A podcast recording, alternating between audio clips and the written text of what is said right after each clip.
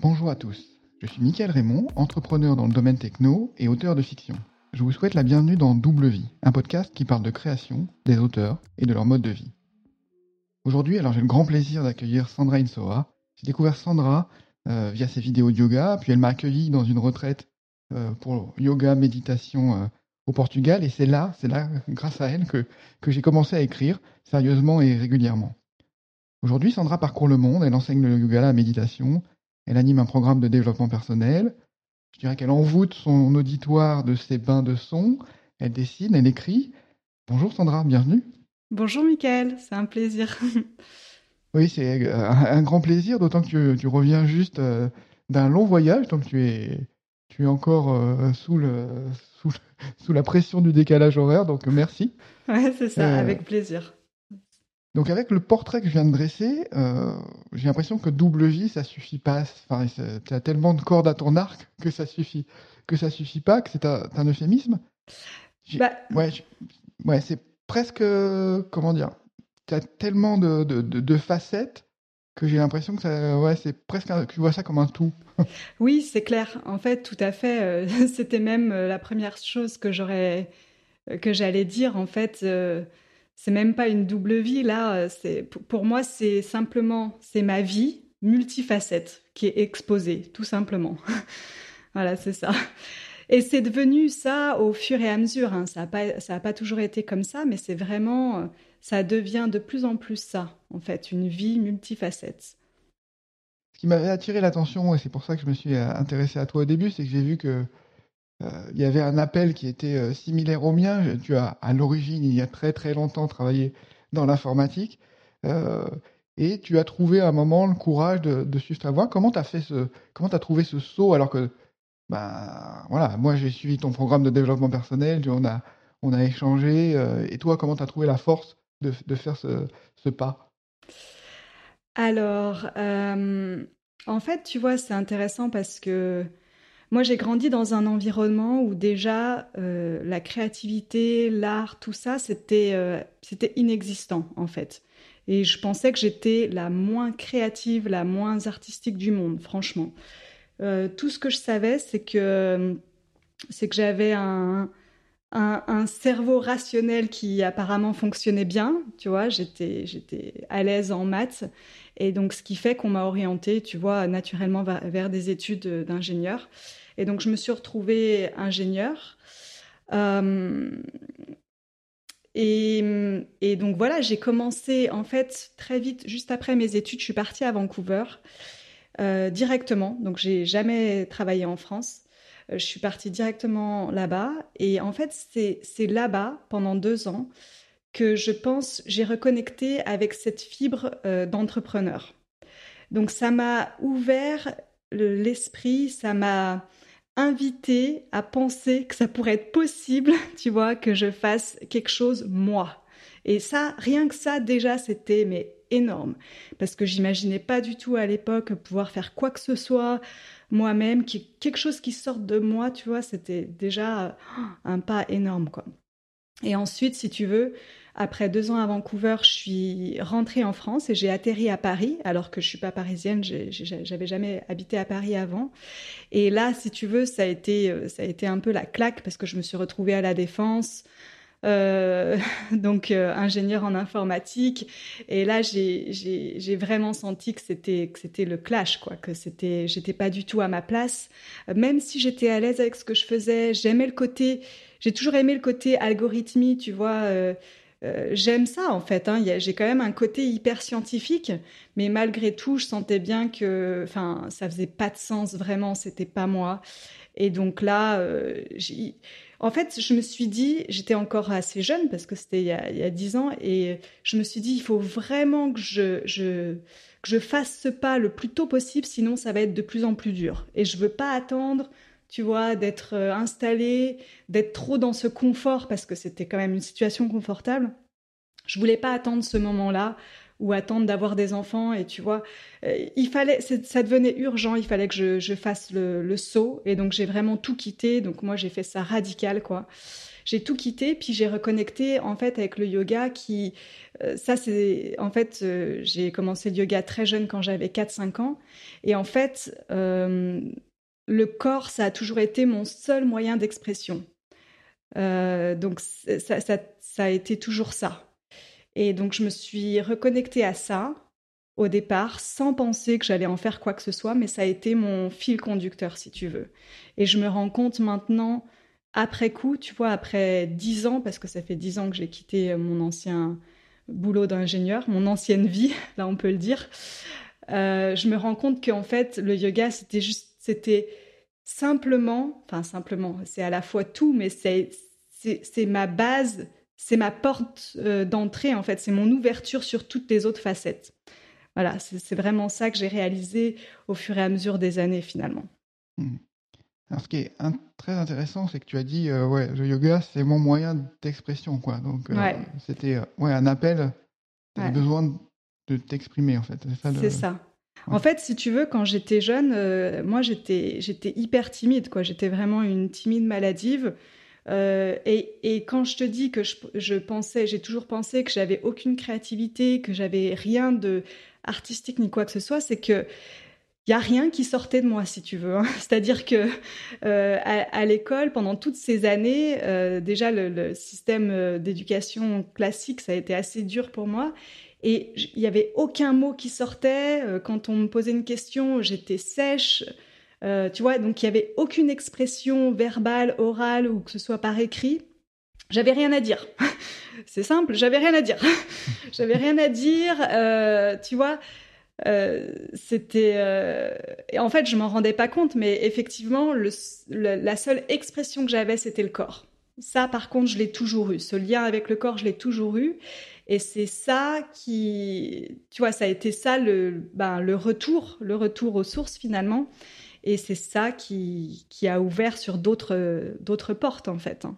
mmh. ouais ce qui m'a vraiment frappé dans, dans, bah, ton, programme donc, euh, qui s'appelle Magical You, c'est euh, la manière dont tu arrives à faire le pont entre des disciplines ou des, tu vois, des concepts ou des, on va dire des philosophies de pensée, des approches. Tu arrives à faire une synthèse, à faire un mélange de tout ça qui est très cohérent. Et j'ai l'impression que c'est la définition de la créativité. Quoi. Tu fais des ponts entre, des, entre des choses, entre des concepts.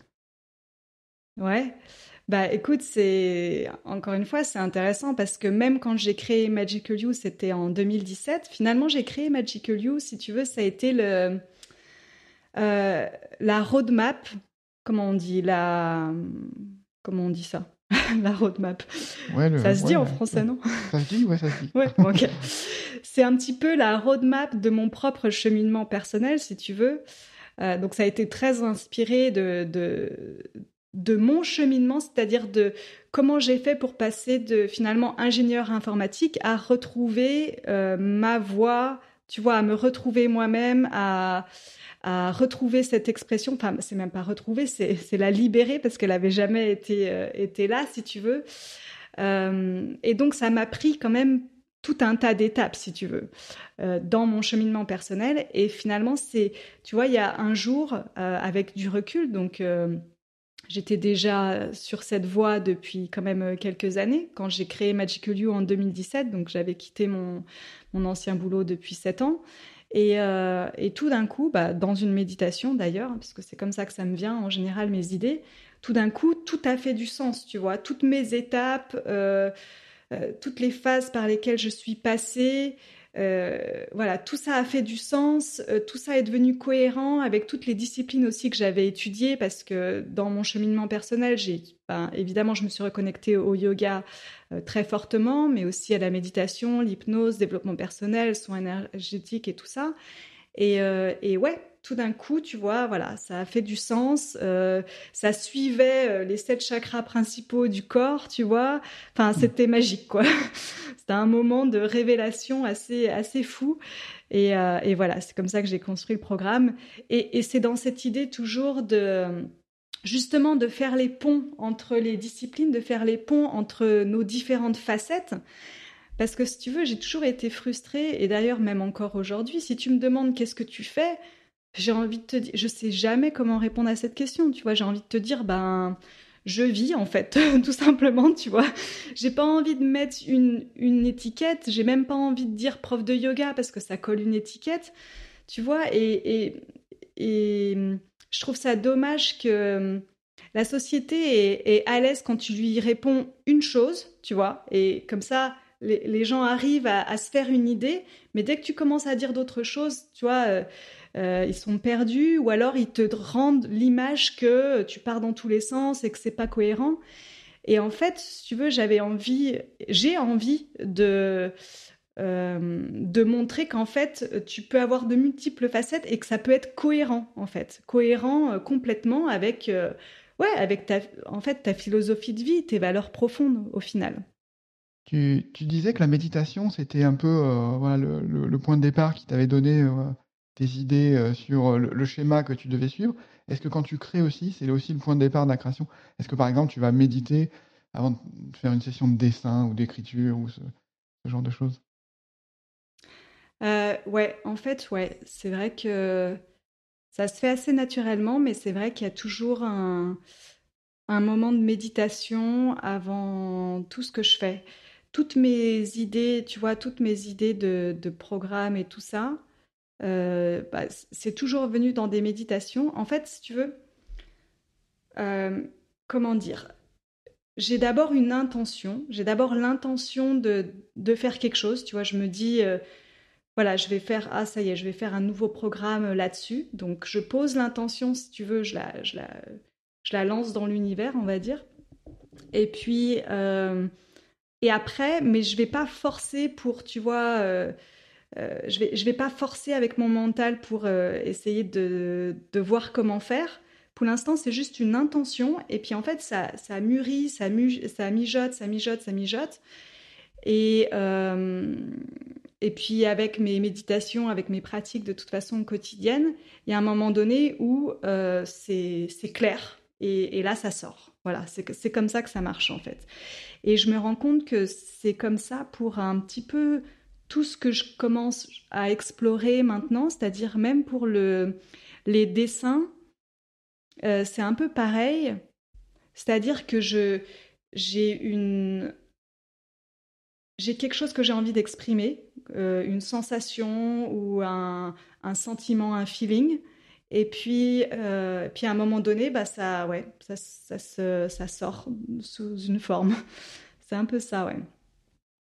Ça me, ça me frappe également parce que j'ai constaté euh, récemment que justement les, quand j'ai moins d'idées ou que j'arrive pas tu vois, à trouver le, le, chemin de ce que je veux écrire, etc., en général, c'est que j'ai pas assez médité dans les jours passés et que voilà, si tu tu prends pas le temps de méditer, ben t'as pas voilà, ça se tarit euh, la source, euh, ouais. l'inspiration se tarit en quelque sorte et, et voilà, tu dois tu dois repartir sur les bases et reconstruire. Euh, ouais, c'est ça, c'est-à-dire que ouais.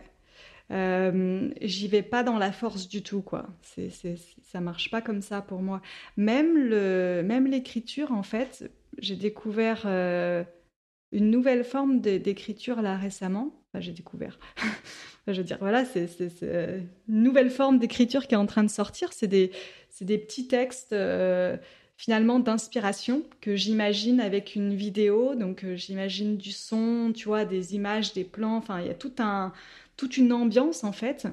Et, et en fait, c'est la même chose si tu veux. Ça, c'est d'abord un, ouais, c'est d'abord un une sensation que j'ai envie d'exprimer. Comme je suis kinesthésique en premier, si tu veux, moi, c'est pour moi, c'est toujours, ça part toujours d'une sensation. Un, feeling, quelque chose, ce truc que quand j'étais petite, j'arrivais jamais à exprimer. Euh, tu vois, ça sortait, euh, ça sortait pas, ça sortait. C'était juste dans le corps en fait. Hein. Et là, ce que je commence à apprendre à faire, c'est ce truc que je ressens à l'intérieur. Je le, il, sort de différentes manières et euh, et, ouais, c'est ça. À un moment donné, euh, ça sort tout seul, quoi. Euh, mais, mais je peux pas le forcer. Euh, déjà, je, je peux pas. Il, faut que ce soit un, une sensation qui est forte à l'intérieur, si tu veux. Sinon, je peux pas écrire quelque chose sur quelque chose qui me touche pas ou que j'ai pas vécu, par exemple, tu vois. ça, je fonctionne comme ça. Je peux pas inventer quelque chose, c'est forcément quelque chose qui me touche particulièrement, que j'ai vécu, que j'ai traversé, ou tu vois, euh, qui me prend, qui me prend au trip un petit peu. Et, là, et là, oui, là, il y a un moment donné, ça va sortir. ouais, ça me, ça me marque parce que l'atelier qui m'a le plus marqué sur l'écriture pendant la, retraite au Portugal, c'est celui effectivement où tu décris les sensations hmm. petit à petit sur les cinq sens, tu les passes en revue et tu assembles le tout dans, bah, dans un univers. En fait, tu crées un univers à partir de des choses qui te font plaisir dans ces cinq sens et voilà, tu, tu as des images qui te viennent, des, des sons, des odeurs et tu dois le raconter. Et c'était un des exercices les plus forts de, qui m'a le plus marqué. Ouais, ouais, ouais, c'était un bel atelier. Tiens, tu fais bien de me le rappeler. Euh, euh, ouais, ouais. C'était super chouette. tu disais que tu étais à Vancouver quand tu as eu l'idée de, de, faire ce, de faire ce saut. On voit que tu voyages beaucoup. Comment, quel rôle joue le voyage pour toi? Est-ce que tu as besoin de, de voyager pour euh, trouver l'inspiration? Alors, très clairement, ces dix dernières années, ben même plus que ça, hein, c'est ouais, c'est 15 dernières années, euh, j'ai ouais, toujours j'ai beaucoup voyagé et en fait, si tu veux, ça a d'abord été les voyages, ça a d'abord été mon, exploration personnelle. Donc j'ai voyagé pour mon cheminement personnel, pour mes formations. Tu vois, toutes les formations que j'ai faites ont été à l'étranger. Je suis allée en Inde pour le yoga, en Thaïlande, etc., Hawaï.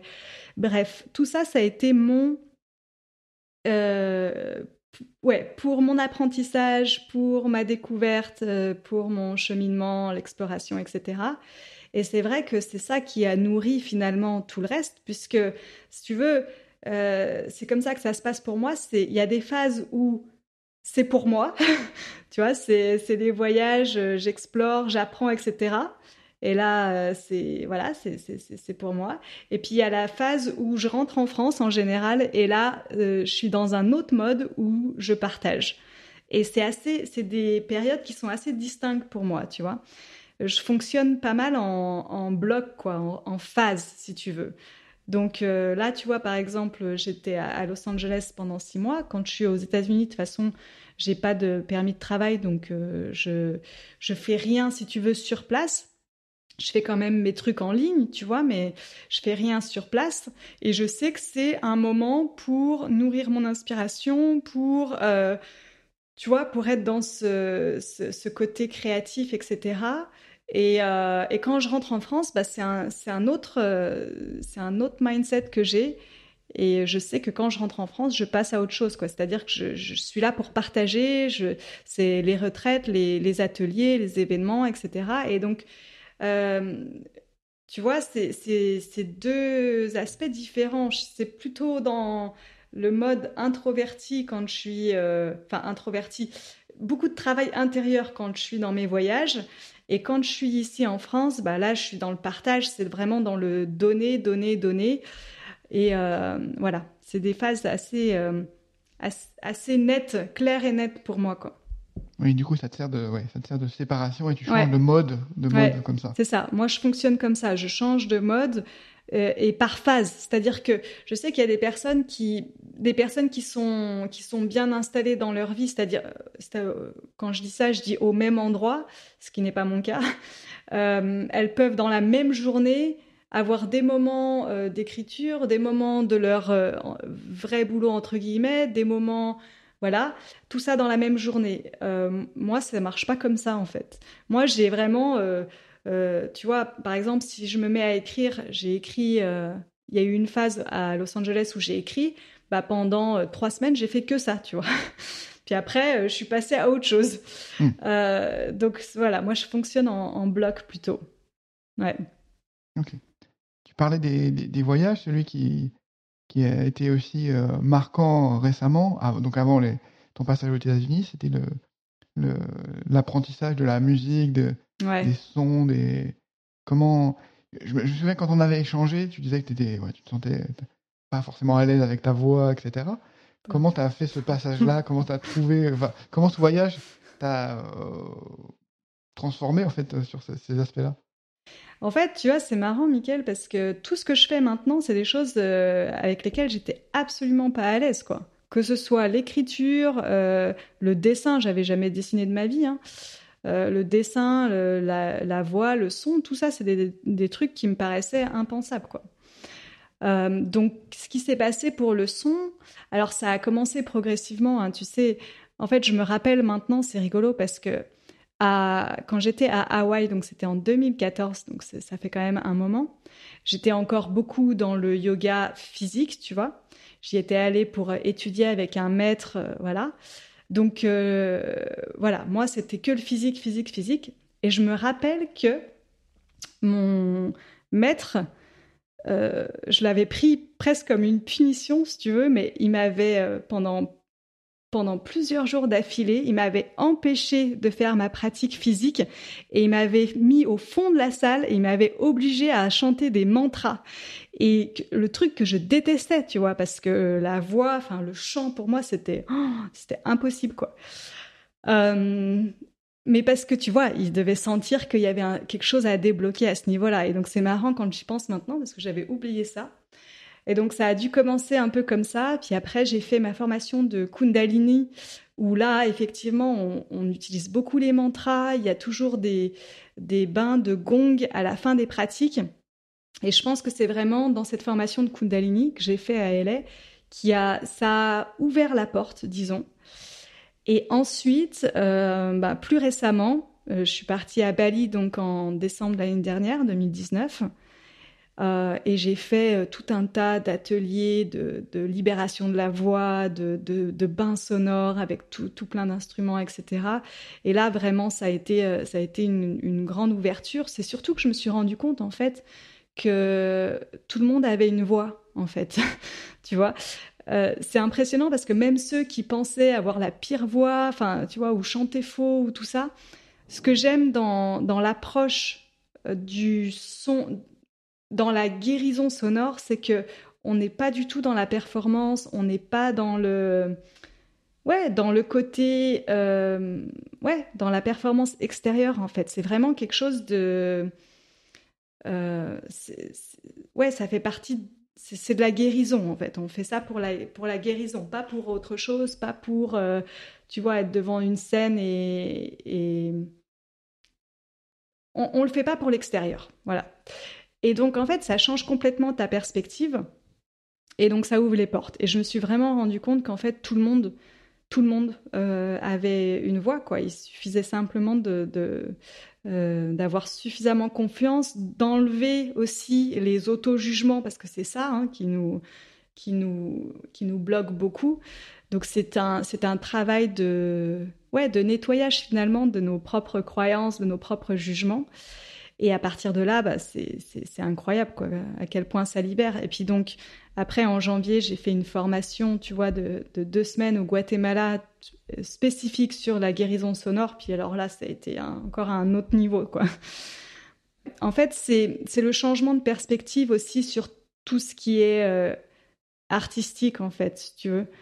Euh, parce que ce qui a été le déclic pour moi, que ce soit pour le dessin, que ce soit pour la voix, que ce soit pour euh, l'écriture ou, tout ce qui est créatif, artistique, le déclic, euh, ça a été de, de changer ma perspective sur euh, ce qu'était l'art et la créativité.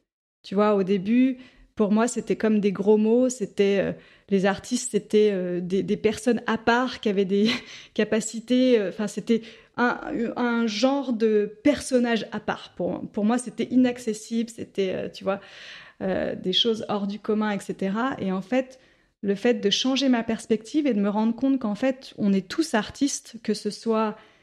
Enfin, on exprime notre créativité finalement tous les jours, que ce soit quand tu fais à manger, quand tu présentes ton assiette, quand tu t'habilles, quand tu... Finalement, tout est, tout est créativité, tout est art, enfin, tout ce que tu fais, que tu fasses... Euh, ouais, que tu fasses. Euh, en fait, même la façon dont tu, parles aux gens, même la façon dont tu gères ton équipe, tout ça, c'est de la créativité. Et si tu veux, je n'avais pas ouvert les yeux là-dessus. Euh, j'avais une, vision peut-être conventionnelle de, de, ce mot qui me faisait peur. Et en changeant ça, en changeant cette croyance, bah, ça a ouvert toutes les portes finalement. Ce qui est aussi frappant dans ce que, ce que tu as dit là, c'est, tu vois, tu as une espèce de, de crainte, tu vois, de... Ce que je veux dire, c'est que souvent la créativité est bloquée par la crainte du regard de l'autre, etc. Et que le pouvoir t'exprimer dans des espaces un peu, tu vois, de bienveillance clos, donc le cadre d'une retraite, le cadre d'un espace d'apprentissage au Guatemala, ça libère, voilà, ça te permet de faire tes premières armes, prendre confiance dans un espace, on va dire, protégé, et puis après de te lâcher et de pouvoir accepter de, lancer ton, tes œuvres bah, au monde, quoi. Ouais, bah en fait c'est vraiment ça. La, clé pour moi, ça a été euh, d'enlever cette, euh, cette pression du résultat, en fait. Et si tu veux, ce qui est très flagrant, c'est par exemple mes premiers dessins, en fait. Euh, donc c'était l'année dernière, hein, c'était il y a quelques mois. Et c'était la première fois, parce que j'avais passé une période assez intense avant, j'étais à New York avant, j'ai euh, vécu une expérience très forte, euh, voilà, avec une personne où j'ai vraiment beaucoup donné. J'étais beaucoup dans le dans le don, dans le service, euh, jusqu'à aller même au sacrifice. Et, et, donc ça a été beaucoup.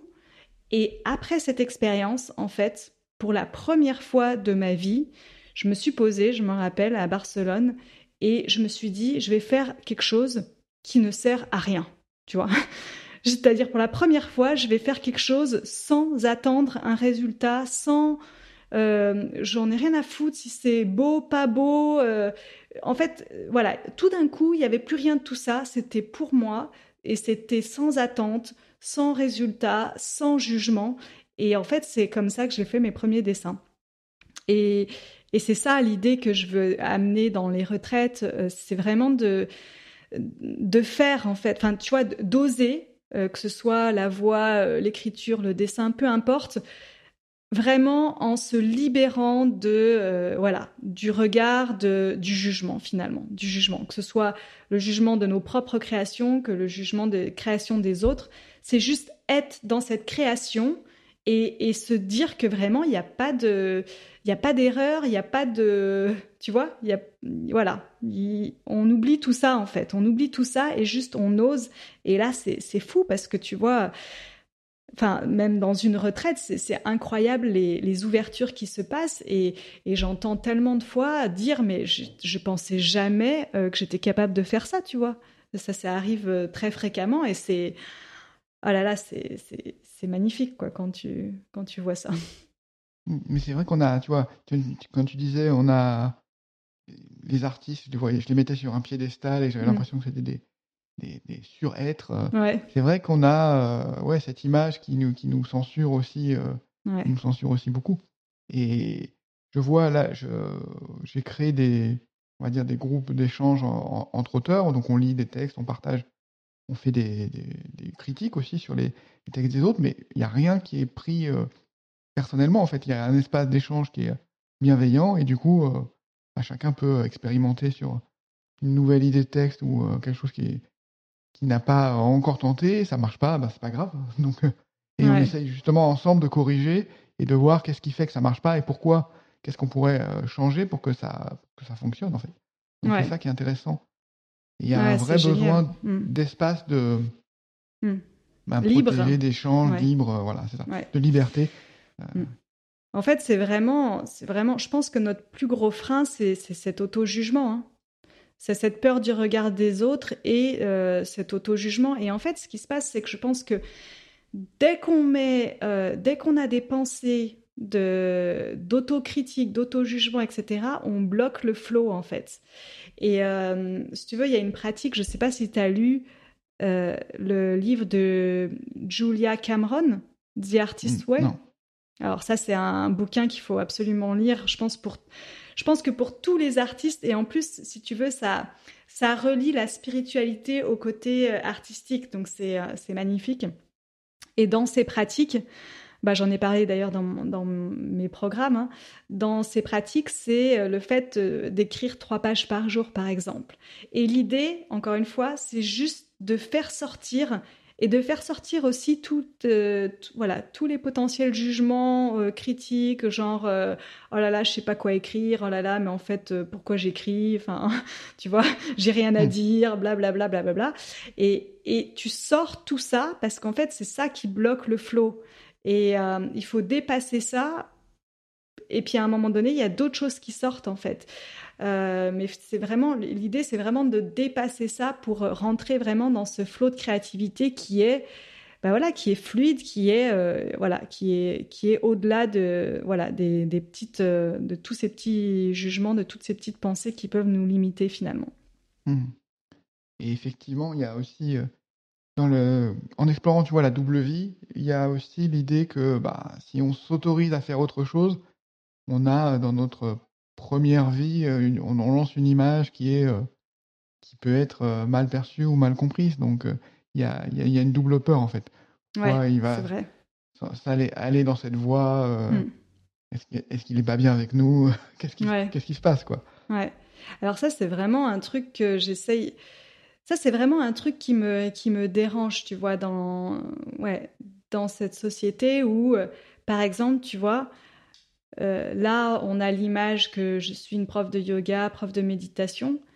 Puis, euh, ça me dérange l'idée que ben, si, je mets, si je commence à partager autre chose, ça pourrait décrédibiliser, entre guillemets, tu vois, les, les, les, choses pour lesquelles j'ai je fais depuis plus longtemps, donc tu vois, c'est un petit peu euh, comme ça que là, je suis connue en ce moment. Euh, et, ça, je trouve ça dommage en fait, vraiment. Et donc, j'ai vraiment envie de d'essayer de montrer que bah, c'est pas parce que tu es une prof de méditation, c'est pas parce que tu enseignes la méditation que tu peux pas euh, à la fois ben faire du skate, tu vois, par exemple, tu vois. Pourquoi il y en aurait un qui viendrait décrédibiliser l'autre, tu vois? Euh, je trouve ça vraiment dommage. Donc, euh, ouais, j'ai vraiment envie d'essayer de montrer que tu peux, bah, voilà, qu'on est vraiment des êtres multifacettes réellement, quoi. Mmh, et que, en coupant une partie, euh, en voulant montrer qu'une certaine partie à la société, finalement, tu te figes. Et en plus, la société construit, enfin, ou ton entourage, peu importe, construit une certaine image de toi. Et en fait, il te, ouais, il te fige dans cette image et ça t'empêche d'être aussi les autres parties. Tu, tu, tu t'en viens à te dire, oh là là, si je suis une prof de méditation, ça veut dire que je dois être tout le temps hyper sérieuse, hyper, euh, voilà. Et, et, si tu veux, ça, ça te coupe à d'autres facettes, en fait. Euh, et je pense que vraiment, on, ouais, on est là pour explorer toutes nos facettes, quoi. Ce serait dommage de s'en priver parce qu'on a tous, mais vraiment tous, j'en suis persuadée, tous beaucoup, beaucoup de choses à offrir et à explorer et à développer. Ouais. Exactement. Et l'idée du podcast, c'est vraiment de, de, dire, OK, on peut, si on est plus nombreux, tu vois, à assumer ce, double rôle, parce que c'est pas facile de dire, OK, je suis chef d'entreprise et puis euh, j'écris et puis j'anime un podcast, etc. Donc, si on est plus nombreux à assumer le fait de faire plusieurs choses, je pense que ça, ça peut commencer à rentrer, euh, rentrer un peu dans les, dans les normes et dans, dans les choses acceptables, en fait. Bah oui, complètement. Euh, c'est-à-dire que dès qu'il y en a un qui ose assumer ça, bah ça, ça permet à quelqu'un d'autre de le faire également. Donc ça, c'est clair. Ça, c'est pour ça, ton podcast, il est génial. Euh, et, c'est clair, ça va, ça, ça permet à, aux autres d'oser aussi affirmer ben, leurs différentes facettes finalement. Et, et parce qu'en fait, on est tous c'est dingue parce qu'on s'en rend compte, en fait, je m'en rends compte dans les retraites. On, est tous en train de cacher des, parties de nous-mêmes, tu vois. C'est, à la fin, c'est dommage parce qu'en fait, euh, justement, notre richesse, elle est là. Elle est là dans, elle est dans le fait qu'on a toute cette richesse à l'intérieur. Et, et c'est dommage, ce serait dommage de passer toute une vie sans explorer aussi tout ça parce que c'est juste, c'est notre potentiel. Et je pense que, je pense que on est, c'est ça qui nous, c'est ça qui nous anime finalement, c'est d'explorer notre potentiel humain et en fait, c'est tellement fou tout ce qu'on est capable de faire que, que voilà, on en a pour euh, des vies et des vies à explorer tout ça, quoi. C'est fascinant. Exactement. Et Alors, tu parlais, tu vois, de, de, direction, tu dis, je suis prof de méditation, mais en fait, je trouve quand j'écoute euh, tes méditations guidées, etc., il y a, c'est vraiment, tu, tu racontes une histoire en, réalité aussi. C'est pas seulement, euh, vois, mettre le corps dans un, esprit particulier, il y a une réelle personnalité dans la manière dont tu vas amener le, corps à se relâcher, l'esprit à, s'apaiser, et ça, c'est vraiment du, storytelling, euh, voilà. Comme... Ouais, en fait, c'est clair. En fait, c'est fou parce que, ben, comme tu disais, je, je mixe un peu tout, et comme j'ai fait de l'hypnose, comme j'ai été hypnopraticienne, tu sais même que, bah voilà, pour la petite histoire, j'ai été, bah, j'ai été, je suis encore, hein, euh, j'ai étudié l'hypnose, etc. Et euh, j'ai même été à un moment donné à Paris euh, prof de cycling. Je sais pas si tu vois ce que c'est, de, vélo en salle. Donc rien à voir avec le yoga, la méditation, si tu veux, ni l'hypnose, encore moins avec l'hypnose. Et en fait, si tu veux, c'était fou parce que pendant le cours, tu vois, c'est avec euh, lumière sombre, euh, musique à fond, j'ai un micro, tu vois, enfin, c'est vraiment, tu vois, c'est ambiance, c'est sportif, tu vois. Mm. Et en fait, je les emmenais dans une histoire, finalement, j'utilisais des métaphores, ben, euh, des protocoles d'hypnose, en fait, des, métaphores d'hypnose qui t'embarquent dans un voyage, dans un voyage, en fait, et je préparais mes séances pour travailler sur des thèmes comme par exemple la confiance en soi, comme par exemple euh, ouais le, feu intérieur, euh, le fait de passer à l'action et j'utilisais euh, toute une histoire en fait alors qu'on était à fond sur notre vélo, tu vois. et à tel point qu'on sortait du cours et il y en a qui se rappelaient même plus. Enfin, on était parti dans une autre dimension. On avait complètement oublié le vélo et c'était fou quoi parce qu'à la fin, tu vois, on, on pleurait tous tellement que l'ambiance était, était forte. Moi, je faisais partir les gens dans les étoiles, les machins, enfin. Et, si tu veux, en fait, euh, ben, je disais à personne, mais j'utilisais vraiment des, choses que j'utilise en session d'hypnose, en fait. Donc c'était dingue parce que c'était, ça, faisait, il y avait vraiment des, comment dire, des, euh, comment dire, des, des déclics. Il y avait vraiment mmh, des déclics qui se passaient, tu vois, dans des sessions euh, de cycling, quoi. Voilà. Donc, comme quoi, en fait, tu peux amener ça, euh, ouais, tu peux amener ça partout, quoi. Oui, réellement créativité euh, en mêlant plusieurs disciplines, quoi. C'est une définition parfaite. c'est ça. Est-ce que tu as envie, parce que là tu, tu, tu mixes les techniques, est-ce que tu as envie, tu vois, un jour de faire des choses plus, on va dire, créative, mais euh, en disant, OK, là, je vais faire euh, une exposition de mes dessins, ou là, je vais faire euh, écrire un bouquin. comment? Alors, alors, le bouquin, oui, il est, il est en route. Ah, il, va, il va prendre un peu de temps parce que c'est un bouquin très personnel, c'est vraiment sur mes, mes expériences, mes leçons, mes apprentissages, etc. Donc, si tu veux, je l'écris par, par phase. Donc, tu vois, là, j'ai fait encore une phase à Los Angeles, mais il n'est pas fini et je sais que ça va me prendre encore un peu de temps parce que moi-même, je digère et j'intègre, tu vois, euh, mes dernières expériences. Donc, euh, mhm. donc, mais clairement, je pense qu'il y aura un livre à un moment donné de, toutes ces expériences de ces dix dernières années finalement. Euh, voilà, plein de petites histoires, enfin toutes mes petites histoires en fait. parce que tu vois, dans chaque dans chaque histoire, il y a, une leçon, il y a un apprentissage, etc. Donc euh, ça, j'ai vraiment envie. C'est vraiment un projet. Ça sortira un jour, c'est clair. Euh, pour les dessins, les dessins, ça c'est quelque chose de vraiment récent, mais je sais que je vais en faire quelque chose. Euh, je sais pas encore quoi, mais je pas. ce sera pas une exposition, mais ce sera, ce sera peut-être euh, un jeu de cartes, ce sera peut-être euh, des impressions, ce sera peut-être des euh, comment dire des collaborations avec euh, tu vois avec des avec des marques éco-friendly, faire des tu vois des, objets du quotidien mais qui apportent un petit plus voilà. Ça il y, aura des choses aussi c'est sûr mais bon c'est encore c'est encore assez récent tout ça. Ok. J'y travaille. J'y travaille. Ouais, mais c'est.